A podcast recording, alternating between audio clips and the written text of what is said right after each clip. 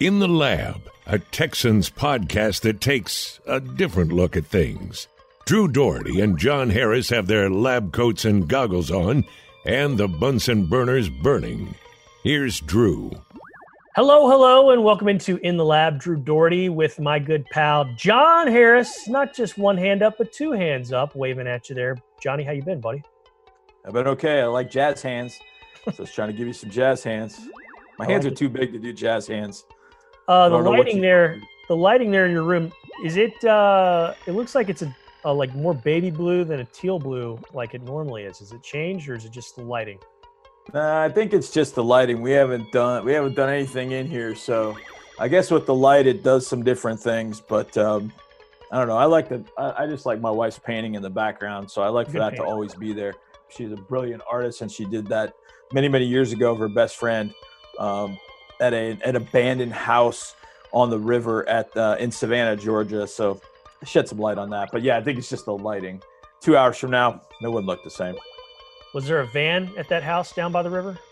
I don't think so. I think Matt Foley was somewhere else. Okay. I'm in my house. I'm in the master bedroom. Yesterday, don't pry. I can't promise you. Yesterday, I did a because okay, it's, it's it all kind of comes together. There's a lot of synergy here. You just moments before we started taping this, you mm-hmm. did an interview with TexAgs. You do that yeah. every Thursday, or excuse me, Tuesday during uh, during the week. And mm-hmm. yesterday, I did an interview with Cullen Gillaspia. Oh, nice. Aggie, the only 12th man ever drafted, the only 12th man to ever score a touchdown. He was very, very productive for the Texans on special teams last year. The few times he was on the field on offense, good things happened for the offense. It was a fun yeah. conversation. We did 12 questions, and as you might imagine, because you know about him, get some fun, get some fun stuff to say. But he was oh, a really good sport because John, you have dogs, I have dogs. My dogs went bananas in the middle of it, and I was like, "I'm sorry, man." And he goes, "Oh no, it's that's what pretty much every Zoom meeting is like." team wise kind of the last month. He's like, I've seen kids, I've heard people leave it. It's so it's all good. Uh, it, yeah. it, was fun to see it. And my internet also crapped out in the middle of it, and it might crap out here because I'm in the back of my house, but I have no idea what's going on because yesterday I was really close to the internet or the box and just went bananas. But today uh, it happens. It happens. Yeah, it happens. Yeah, it happens. Today we're going to do a little over undering, true or falsing, and we're going to talk about the 2020 Texans with that in mind. And let's just go right off the bat. Over under 2020 Texans get nine and a half wins. I I said, and I think I I, I want to say I said this to Mark just uh, offhand, and I might have been in the middle of a rant. I don't I don't know, but I said ten and six, like just bang, just ten and six. I didn't go through and go, they'll win this, they'll lose this, they'll win this, they'll win this, they'll get streak here, they'll lose this, they'll win. I didn't do that, but I just literally threw out ten and six. So I would be sort of hypocritical if I didn't repeat that in say 10 wins. So yeah. I would go over nine and a half. Now, I think nine and seven against this against this schedule is a it is eh, what's the right way of saying this? That's not a bad thing. First of all, I think it definitely puts you in the playoffs, um, which there's one extra team in the playoffs this year. The Texans have never gotten a wild card. They have always gotten in uh, the f- six years they've been in. They've always won the division 11, 12, 14, uh, sorry, 15, 16, 18, 19. That's a really good point, actually. That's a really, really good because the Oilers, they wild carded their way in all the yeah. time back in the day. And yeah. they did stuff. And the Texans yeah, have been division champs. Yeah. So they've never been a wild card. But look, don't the as Tennessee proved last year, you just got to get in the dance, you know. And and if you get in the dance and you've got the right chess pieces moving the right direction, you're fine. So I think nine and seven gets you there. I eight and eight is going to be really it's going to be tight to be that seventh spot, but I could see it happening this year. It just depends on with those eight wins, they got to make sure that you've got the right eight wins and make sure you got the AFC wins uh, and the head to head wins um, if you're going to finish eight and eight. But I think 10 and six, and again, I go back to I think the offense is going to be better um, just because it's going to be multi layered. I think it's going to be a little bit more dynamic. The offensive line's got continuity.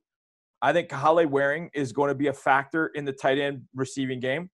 Uh, and I think the offense is going to be, I don't know, better is the right word, but they're going to be more diverse. And I think that's going to give teams some issue. And I think the defense is going to be much better than people think. The more I think about this defense, the more I feel like, man, I, I, I I'm not sure that I see the sieve unit that a lot of people think this this team this defense is going to be. Look, last year, you know, there were periods of time where they got just gutted because well, they on, had a lot on. of injuries. Hold on though. I think and you're I know where you're going with this, but I think that idea that you mentioned that you, you talked about, it's what people have last in their memories. And right. they did get sieved in Kansas City, but think right. about what happened to, to, to help that speed along. I, I a special teams unit that had been lights out all season long. Right. In in the span of about three or four special teams plays, they let a, right. a big kickoff return give the Chiefs a short field touchdown. They uh, they were not able to convert the fake punt, give them a short field right. touchdown, and then they fumble away the ball on a kickoff. I mean, it was uncharacteristic of what we'd seen from them all season long. And you gave you gave them basically 21 points, 21 easy yeah. points, and then from there, it was like a snowball going down a hill. So, yeah, I, am with you on this, but I just want to make and, that point because I know where you're going yeah. with yours. But so many people have just the last, you know, that, three quarters yeah. of the season in their mind. And and everybody talks about you know 51 to seven. Well, you know those those first 21 points they got came off of those three short fields. Yeah. Now, obviously, they ended up getting 30 after that and moved the ball, but the Texans were playing without two starting safeties, or you know, or a starting safety and then a key safety that came in a lot in Jahleel Addae. So they were without those two safeties. Um, J- uh, Lonnie Johnson gets banged up on a kickoff return, on a Mecole Hardman kickoff return. J.J. Watt was just in his second game back. Uh, that was not a healthy defense at the end of the season. And hopefully, going through this year with a little bit more depth at some spots.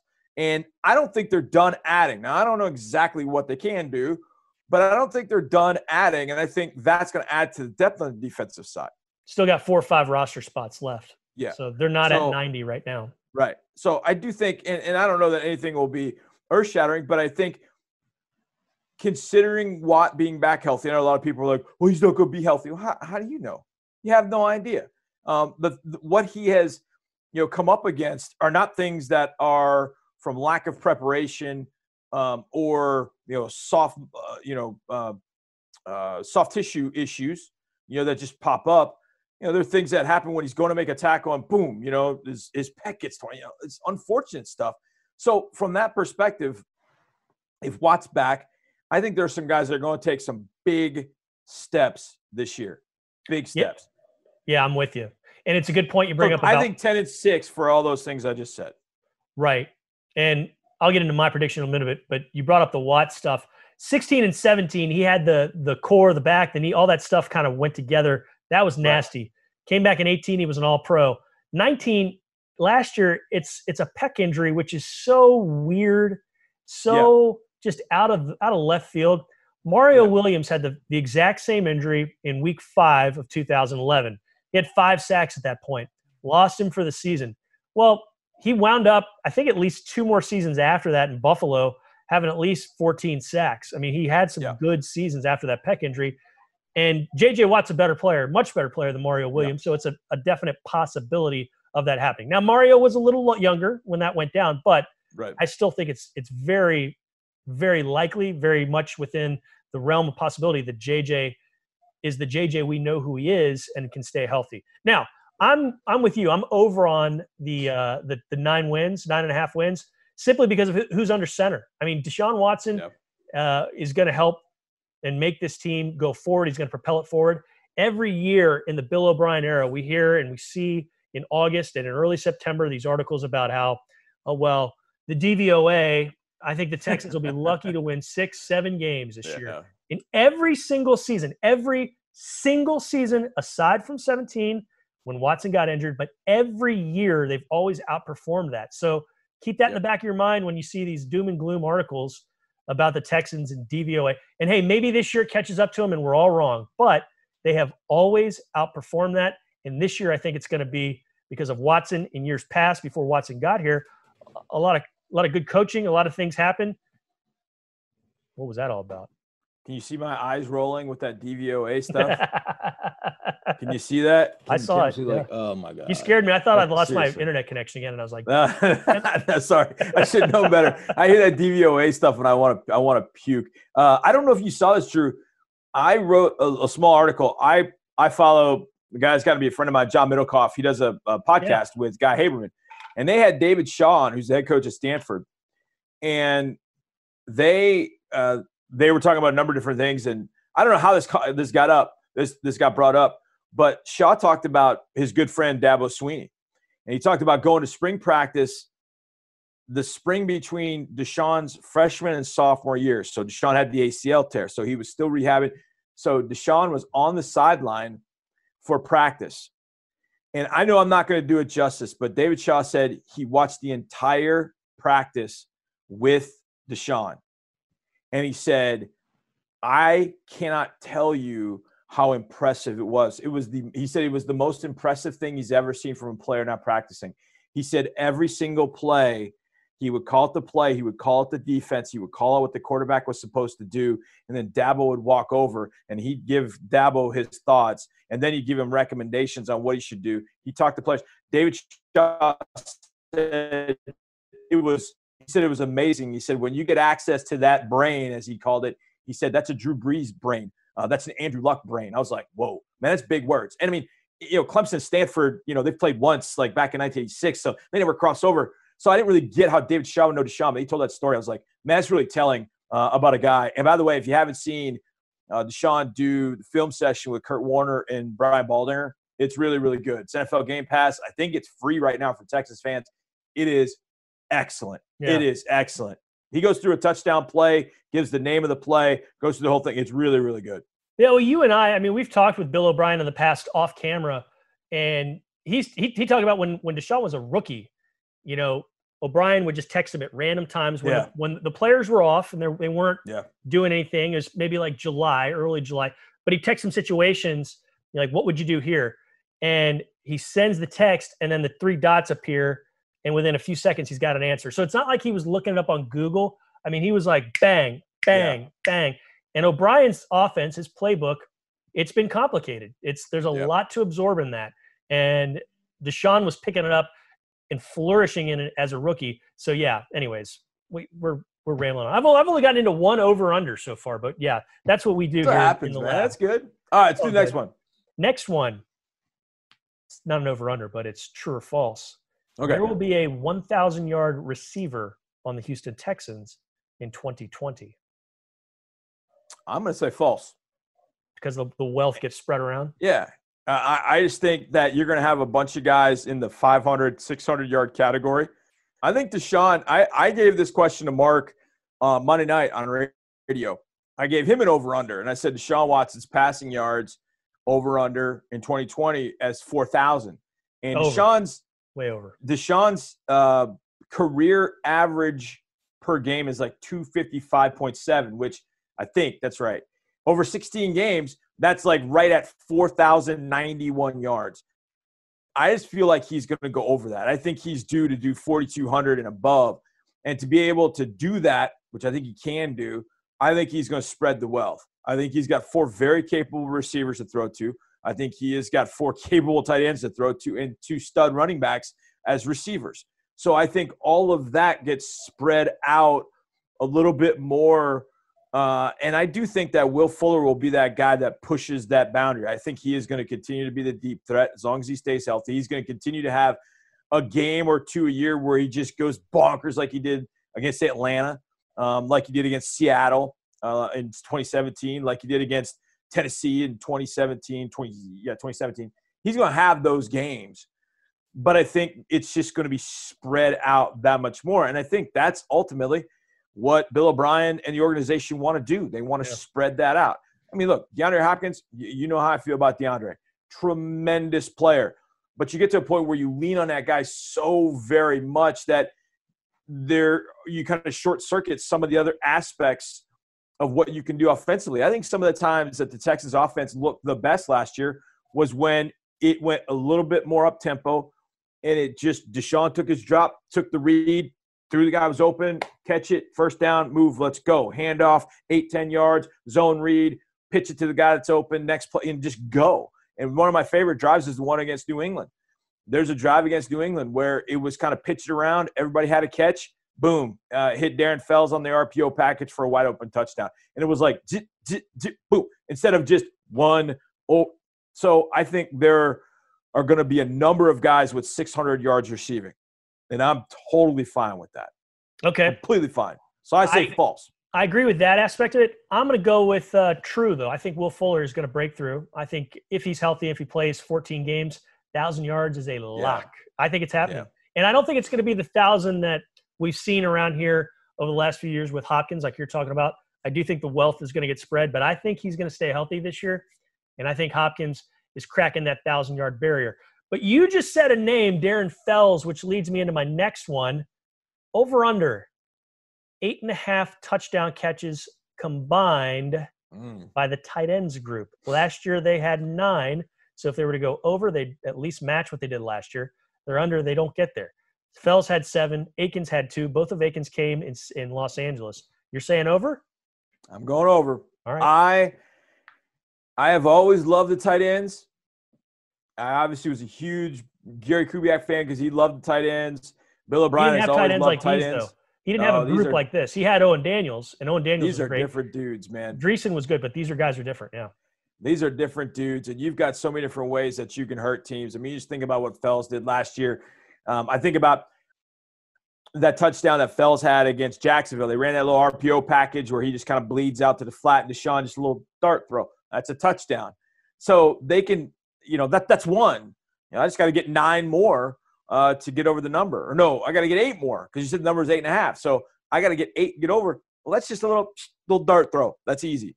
Um, I think, and and the more the season creeps up, the stronger I feel about the impact of Kahale Warring. I just feel like Kahale Warring is maybe not going to be Travis Kelce, but following the path of Travis Kelce, When Kelce was a rookie, I remember being really, really high on him. And then 2013, just a ghost. And I'm like, man, what happened? Oh, he got hurt and he's missed the whole year. Yeah. And so nobody knew Travis Kelce was. Comes back in 2014 and you start to see it like, oh, okay, now I get it. But nobody knew, no, like, eh, that's this guy going to give. He's hurt all year in 2013. Eh. Now he's what? Best tight in the game. Now, I'm not saying Kahale Warring gets there to be that, but I do remember having the same thoughts watching Kelce that I did watching Warring, like looking very similar in college. And that really, up to this point for Warring, is all we knew. And in 2014, it was all we knew about Travis Kelce. So I think Kahale Warring is going to come in and be a factor, and that could really create some mismatches with his athleticism. Kahale Warring, by the way, has been part of a group of pass catchers that's been working out recently with Deshaun Watson and also plans to keep on working out with Deshaun Watson as far as throwing and catching. That's always good to hear because some guys are, you know, not trapped, but stuck in California yeah. or Arizona or Florida or elsewhere. They're not around during these times. He's been with number four. He's one of about seven or eight guys that's been around him. So that's good to see. Fun to see maybe if that comes to fruition, all the stuff you talked about this yep. fall. Uh, I think I'm actually going to be. I'm actually going to be bearish on this. I think it's going to be under the nine and a half because I think the receivers are going to get some more, and I think the running backs, Johnson yeah, and Johnson, I think they're going to catch some touchdowns and get in the house this year. But I don't think I think it's going to the, the number is going to get close as far as touchdowns for the tight ends. I think they'll stay under, but I do think you'll see the yardage rise quite substantially because Akins had about 380 ish receiving yards, uh, and that led the group. Fells yeah. had less receiving yards. It was more bang for your buck as far as scoring. But I think those numbers, receiving yards wise, go way up for, for both those guys and Warring, maybe Jordan Thomas too. I think it's it's a really intriguing mix there. So I'm going to go under. What's up? Let me give you the one name that I think can change everything for the tight ends, and you're going to hear it and go, "Huh?" Tytus Howard. Sure. Tytus Howard, because when Tytus was in the game, their five man protection could stay at five man protection. Yep. They could use a five man protection against four and be totally fine. They could use a five man protection against an extra uh, five and be fine. Where they ran into trouble was when Tytus had to come out and then they had to use Fells in particular and Akins as blockers. and so they didn't get out, out in as many routes as the year wore on, and They so that have as many started to kind of yeah. Take right, it started taking away opportunities. But with Tytus on the field, obviously with everybody else healthy, but with Laremy and Tytus on the field, they can handle their own on the edge. They don't need help. You know, they they might need a chip every now and again if a guy gets hot, but they don't need somebody to just stay out there and just hey, we're going to double. We're just going to help and we're going to double. They get out in routes. They have more opportunities, uh, and I think that is huge. Tytus Howard being on the field at right tackle is a massive, massive thing for this over under as it pertains to tight ends. It's one of the reasons why I think they'll go over because they'll just have more opportunities. I'm cool if that happens. I think it's going to stay under though, but now you're making me think like, oh man, because hey, we, we've talked about it many, many times this offseason. When you had left to right, Tunsil, Scharping, Martin, Fulton, and Howard on the field together, starting, they only that, that group only started together six times last season. But when they started together, Texans were five and one, and I don't think it's any coincidence that that the Texans were much better in those games um, than as opposed to when they weren't. Okay, my final over under, John, or true or false, John. There will be a 1,000 yard rusher for the Houston Texans. Oh, I want to say yes. Think so? I want I want to say yes. I want to say yes, but there's always a difference between want and need. And I need to say no because I man, I would love to have one of these guys sort of kind of break out, you know, David Johnson get back in that, you know, 13 1400 yards category, but I almost don't think it's best for the offense if either one of them is getting near 100 or, or getting a 1000 yards or more because it just means there's that much more of a focus on that one guy in the running Yeah. game and maybe a guy is now banged up or the other guy's just not effective or whatever the case might be but i think if both are healthy and they're one two in this thing even a little bit more than hyde and duke did last year then i think they're both going to fall short of a thousand but i think combined i think they both can er, i think they can do 850 to 900 each and have more rushing yards combined than Duke and and Carlos did last year, which I think would be about 15 1600 yards somewhere in that that range. I think they can do 18 to 1850 combined. Um, but it it means that they may not either one of them get to a thousand. But I think they're going to get 800, 850 each. I think they're going to get probably 450 to 500 uh, in the passing game. So I think you can get highly effective outputs from your running back. But I just don't think you're going to get to a thousand because of the way I think they're going to end up playing that in the backfield. And here's the other thing too. When I think about this offense, I think about the Patriots a lot because all the different pieces in the Patriots running game. And I think that they'll play it the same way. Guy gets a hot hand, stays in that particular game, or they stay in that mode. And so that guy becomes the the feature guy for that game. Hey, this is a David Johnson kind of game. This is a Duke Johnson kind of game. Um, and so I think that can happen as well. Uh, we've seen that with the Patriots over the years. That Super Bowl against the Falcons, that became a James White kind of game. He had to go in there, and I think he had like 12 catches in that game. Um, and then had the final run for the touchdown to win it in that Super Bowl in the stadium right behind you. So I think that can happen too. I think they both will have good, strong years, but I don't think they'll get to a thousand yards rushing individually. And I do think they'll get to about 450, 500 receiving. And that really kind of dents that, you know, goes back to that question of thousand yard receiver. They're going to take a significant chunk of that. I think they could have a thousand between them, honestly. And that's going to take a little bit away from what the receivers end up getting. You know, when I asked this question, I tried to think in my mind, when's the last time the Texans really effectively were able to integrate three running backs into a season and, and get, get yardage out of three guys? Ooh. And my first thought was 2012 because of Arian. And then I thought, well, Ben Tate did some stuff, but you also had Justin Forsett. And I was thinking that Tate and Forsett had a lot more yardage than they did because when I look back at the numbers, it's actually, man, Arian had 1,400 yards. He averaged 4.1 a carry, but he had 15 touchdowns on the ground. Yeah. He also caught 40 passes and caught uh, two touchdowns.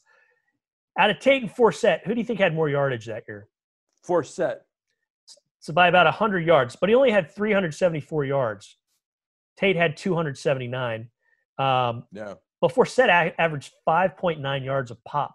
So that was like a, I thought so. You get over almost 600 yards from those two, plus Yeah. 1,400. You got 2,000 yards out of three guys. I think you're going to see a little bit of Karan Higdon or maybe another do back besides the Johnson and Johnson tandem. But look out for Karan Higdon because he was on the practice squad last year, promising college career, and he seems like he could do some damage and get some touches and get, you know, get some success. Plus, running backs get injured, so when that happens, you got to have another, another guy come in. And I think he's a guy that's now, after getting a year of seasoning, going to be capable of doing that. So keep an eye on Karan Higdon. And I'm with you. I do not see a thousand yard rusher from one guy, but I could see a very effective attack from three or two of them combined. Yeah, Karan Higdon's a fun guy to me. Uh, you know, he's a little shorter, but some some people say, "Oh, he's small." Like, don't confuse short with small. Yeah, yeah. He is a thick, strong guy, and he has always been a guy that runs between the tackles. Always. He has no fear. I used to love watching him at Michigan because he seemed so much shorter than everybody else. But man, he just pinball off guys. I remember seeing him at the Senior Bowl. It's the same kind of thing. He has some juice inside. I think the year on the practice squad will help him immensely. And I absolutely agree with you. I think he could be a factor at some point. Look, the four, think of the best run games in the in the NFL. The 49ers have one of them. Raheem Mostert, uh, Breida, Matt Breida, um, you know, McKinnon, they've never been able to get healthy, but they've had a number of different backs that they throw at you. Um, and then they kind of find a hot hand. And at the end of the year, it ended up being Raheem Mostert. Um, and so I think that's the way the Texans can end up going with Duke and David. And I think Karan Higdon ends up being a factor too, for sure. Good stuff, dude. Well, this was a lot Yeah, of fun. Uh, we'll do it again next Tuesday, like we do every Tuesday. I hope you're doing great. I'll see you, You too, soon. my friend. Hope you're well. All right, yeah, man. man. Sounds great.